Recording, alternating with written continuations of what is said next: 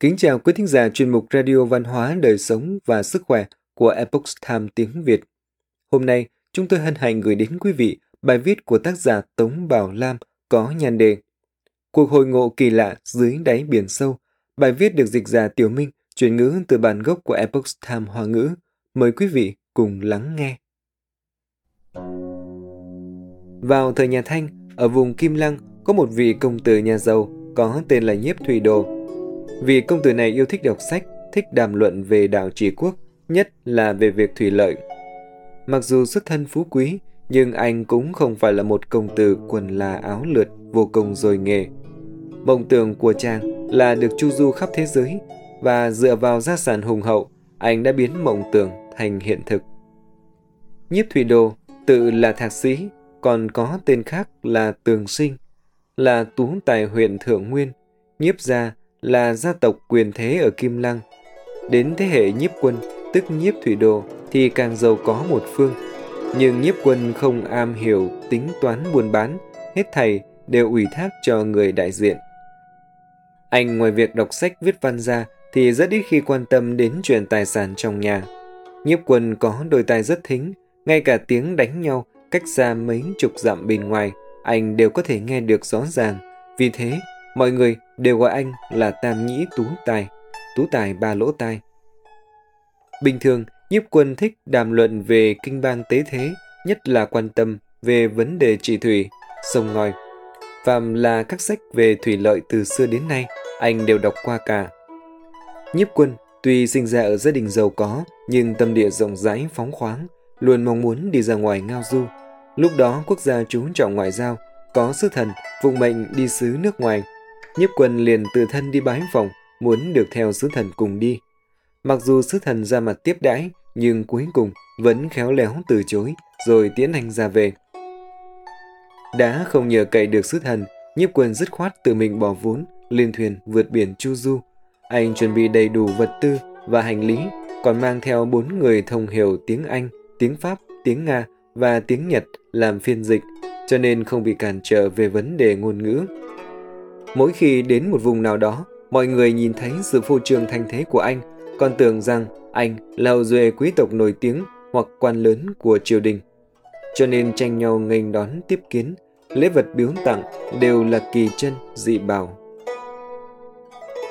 Nhiếp quân phong lưu phóng khoáng, dần dần danh tiếng càng lúc càng lớn, mỗi khi đến một nơi, thường tin tức về anh được truyền tới trước một ngày.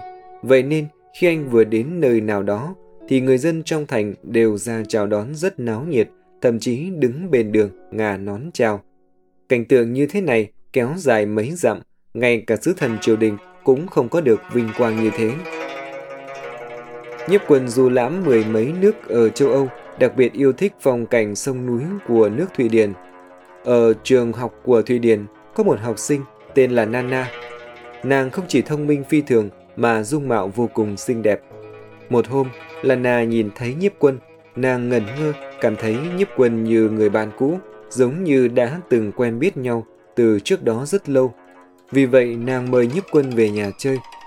Lana mặc dù không có tước vị, nhưng nàng lại giàu có hơn những người được vua ban tước vị. Trong nhà có không ít đồ chơi làm bằng lụa là của Trung Quốc. Qua hỏi thăm, nhiếp quân mới biết, thì ra đó là nơi cất giấu bảo vật của Hoàng hậu nước Pháp vì phế ngôi. Trước khi Hoàng hậu nước Pháp trốn chạy, đã mang nhiều vật phẩm gửi trong nhà của Lana. Lana chọn vài món chân bảo tặng cho nhiếp quân. Những bảo vật chân quý như thế, nhiếp quân không dám nhận. Lana nói, xét về duyên phận gặp gỡ thì chính là bèo nước gặp nhau, xét về tình mà nói thì chính là kim ngọc một lòng. Chỉ là một ít đồ vật nhỏ bé, sao có thể coi là xấu hổ không dám nhận.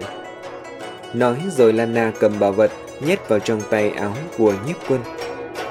Nhiếp quân dừng lại nơi đó chừng một tuần, sau đó chia tay với Lana và lên xe rời khỏi Thụy Điển. Nhiếp quân đi tàu thủy từ London đến New York. Khi tàu đi đến vùng Thái Bình Dương, bỗng nhiên nổi lên một trận gió lốc.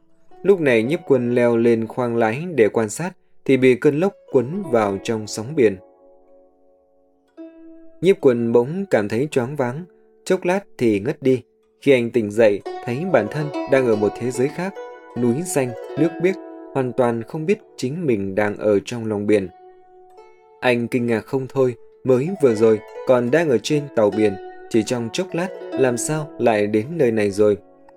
Anh cảm thấy rất huyền hoặc, anh đi về phía trước khoảng 3-4 dặm, chỉ cảm thấy xung quanh chim chóc, cà hót, hoa thơm khoe sắc, khắp nơi đều là cỏ ngọc hoa lạ. Anh thầm suy đoán, nơi này không phải là chốn nhân gian trong cõi trần thế. Bởi vì quá đói bụng, anh bèn hái vài ba quả đào để ăn. Vị đào thơm ngọt, thấm vào ruột gan. Ngay cả người giàu có như nhiếp quân, từ trước đến giờ cũng chưa từng nếm qua. Dọc theo đường đi, nhiếp quân còn ăn rễ của một loại cây hương thảo, bên trong trắng như tuyết. Ăn vào có vị ngọt, trong phút chốc bỗng thấy tinh thần phấn chấn. Nhiếp quân biết đó không phải là loại cây cỏ bình thường, bèn nhiều hơn 10 gốc cây rồi dùng khăn gói lại. Tiếp tục đi về phía trước, anh nhìn thấy mấy gia nhà cò. Sau khi cửa mở ra, có hai nhà hoàn tiến đến tiếp đón anh. Hai nhà hoàn này đều mặc trang phục kiểu Trung Quốc. Nhiếp quân xin nhờ các nàng chỉ đường đi về nhà. Chỉ chốc lát sau thì có một bà lão đi tới. Nhiếp quân hỏi bà lão, vốn là dự định đi New York, không hiểu vì sao lại đến nơi này. Bà lão không biết địa danh mà nhấp quân nhắc tới, chỉ nói rằng ở đây vừa có một mỹ nhân Tây Phương mới tới, anh có thể đi hỏi cô ấy. Nha hoàn dẫn nhấp quân đi tới gian nhà phía tây của hậu đường, có một mỹ nhân đang đứng trên lầu cát của ao sen, một mình tựa vào lan can. Nhiếp quân đi tới nhìn xem, thì ra là Lana. Hai người gặp lại nhau đều cảm thấy rất kinh ngạc. Thì ra, khi Lana đi tới Scotland, đã không cẩn thận trượt chân rơi xuống nước. Chủ nhân ở đây thấy cô tuổi còn trẻ mà đã chết, vì vậy để cho cô tới nơi này hưởng thanh phúc. Lana tò mò, anh ta vốn ở nhân gian, làm sao cũng đến nơi này rồi. Nhiếp quần bèn kể lại tai nạn gặp phải trên biển. Nhân duyên gặp gỡ, hai người ở thế gian lại gặp nhau nơi xa lạ. Đã đến rồi thì nên ở lại. Lana đề nghị nhiếp quân dạy nàng viết chữ của Trung Hoa. Nhiếp quân nói, việc này có gì khó, chỉ mong được sum họp bên nhau dài lâu thì chết còn hơn sống. Nhiếp quân sống ở thế giới xa lạ này trong thời gian rất lâu.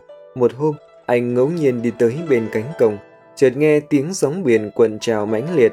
Đi ra bên ngoài cổng, nhìn thấy nước biển giống như vách dựng đứng, hoàn toàn không có con đường đi về phía trước.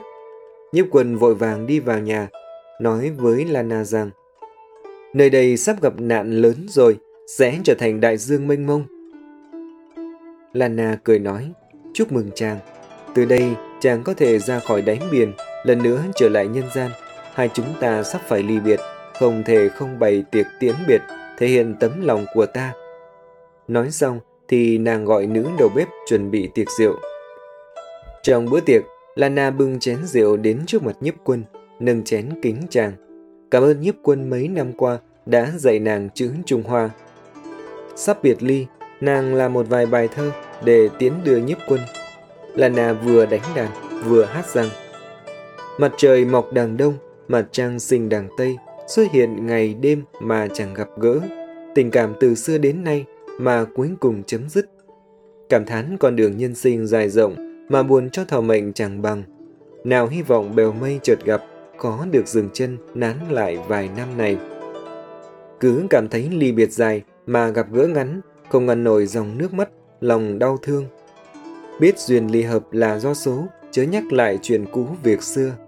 Tặng chàng mái trèo chạm khắc, tặng chàng dòng suối cũ. Từ nay cách xa vạn lý, chỉ dựa vào một chút tình cảm này.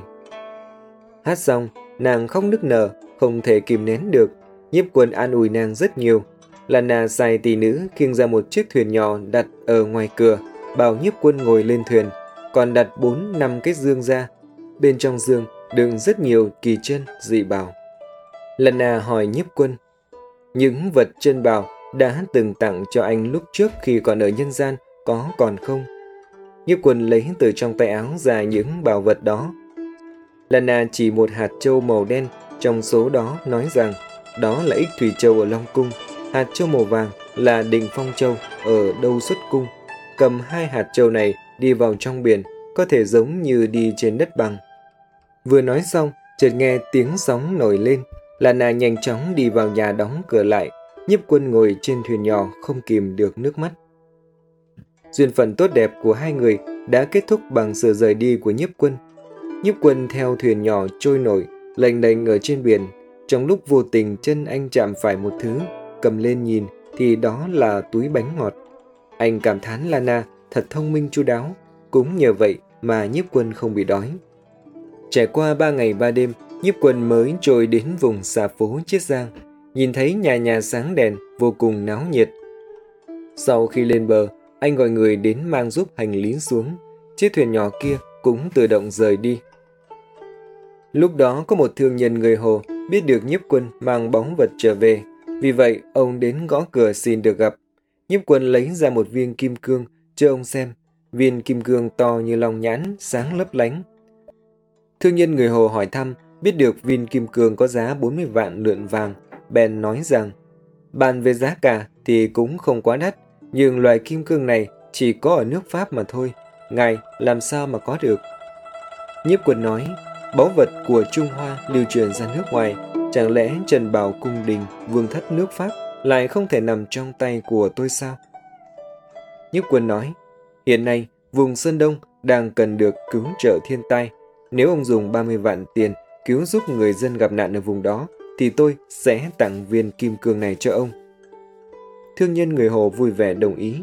Người đương thời đều nói nghĩa cử cao đẹp của nhiếp quân, thật là hiếm có ở thế gian.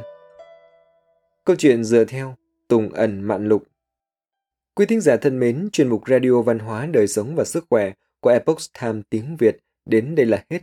Để đọc các bài viết khác của chúng tôi, quý vị có thể truy cập vào trang web epochtimeviet.com. Cảm ơn quý vị đã lắng nghe, quan tâm và ghi danh theo dõi kênh. Mến chào tạm biệt và hẹn gặp lại quý vị trong chương trình lần sau. Kính chúc mọi điều bình an và tốt lành tới quý vị cùng người thân.